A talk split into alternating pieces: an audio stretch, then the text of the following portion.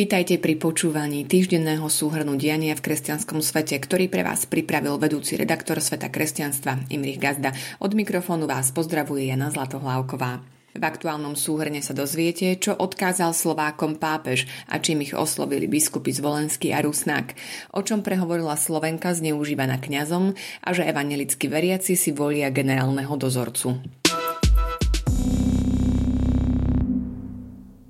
Tisícky Slovákov pred týždňom zamierili do Ríma, aby sa zúčastnili na ďakovnej púti za minuloročnú návštevu svätého Otca na Slovensku. Putovali, aby sa poďakovali, ale aj preto, aby sa v srdci kresťanského sveta povzbudili. Veľa vrávne to v pôsobivej homílii v bazilike svätého Pavla za hradbami zhrnul grécko-katolický biskup Peter Rusnák.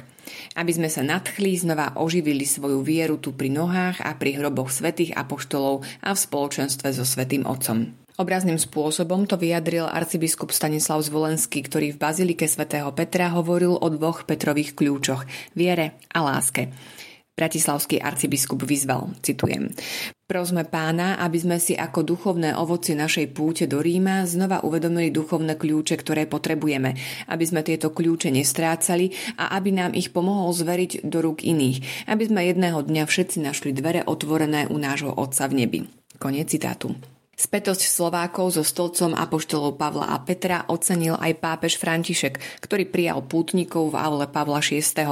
Nie len oni, ale aj všetci ostatní slovenskí veriaci očakávali, akými slovami sa svätý Otec vráti k návšteve našej krajiny, čo z početných silných posolstiev na novo zdôrazní.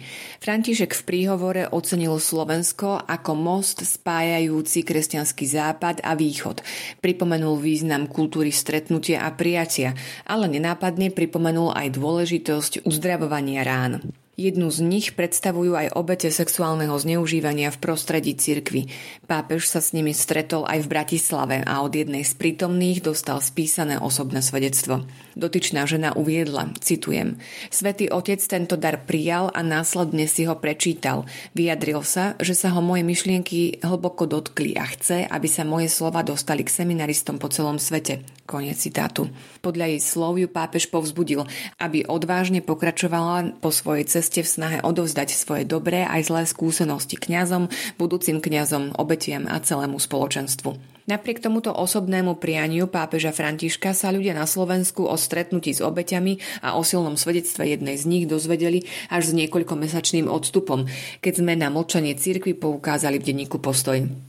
Pritom anglická stránka Vatican News celé svedectvo zverejnila ešte v októbri minulého roka.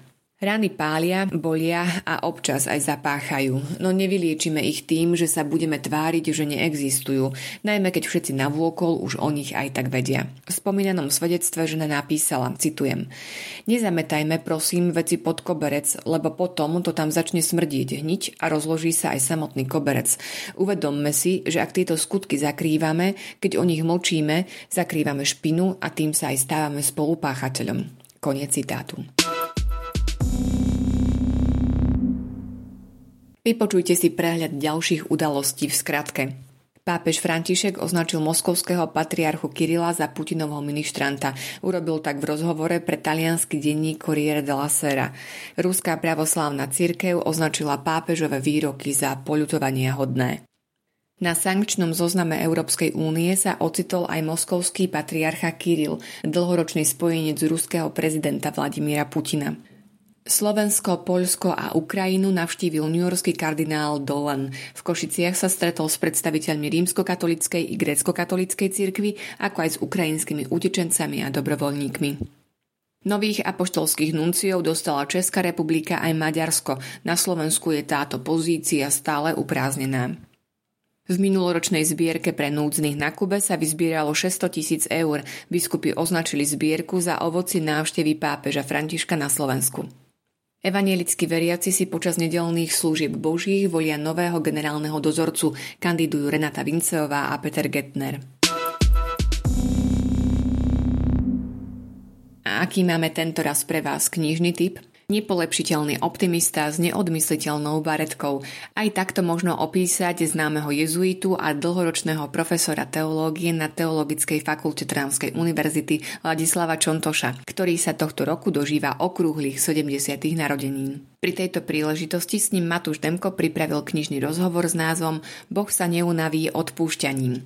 Pátr Čontoš má dnešnej spoločnosti čo povedať a čo nie je úplne bežné, vie aj to, ako to príťažlivo vyjadriť. A v alúzii na názov knihy možno povedať, že vďaka trefným otázkam a inšpiratívnym odpovediam sa ani človek neunaví čítaním. Naopak, pookreje, pobaví sa, poučí, no najmä povzbudí do ďalšieho života viery. Počúvali ste Vatikánsku sedmu súhrný podcast dôležitých udalostí z kresťanského sveta, ktoré sa udiali uplynulý týždeň. Ďakujem za pozornosť a želám vám príjemný víkendový čas.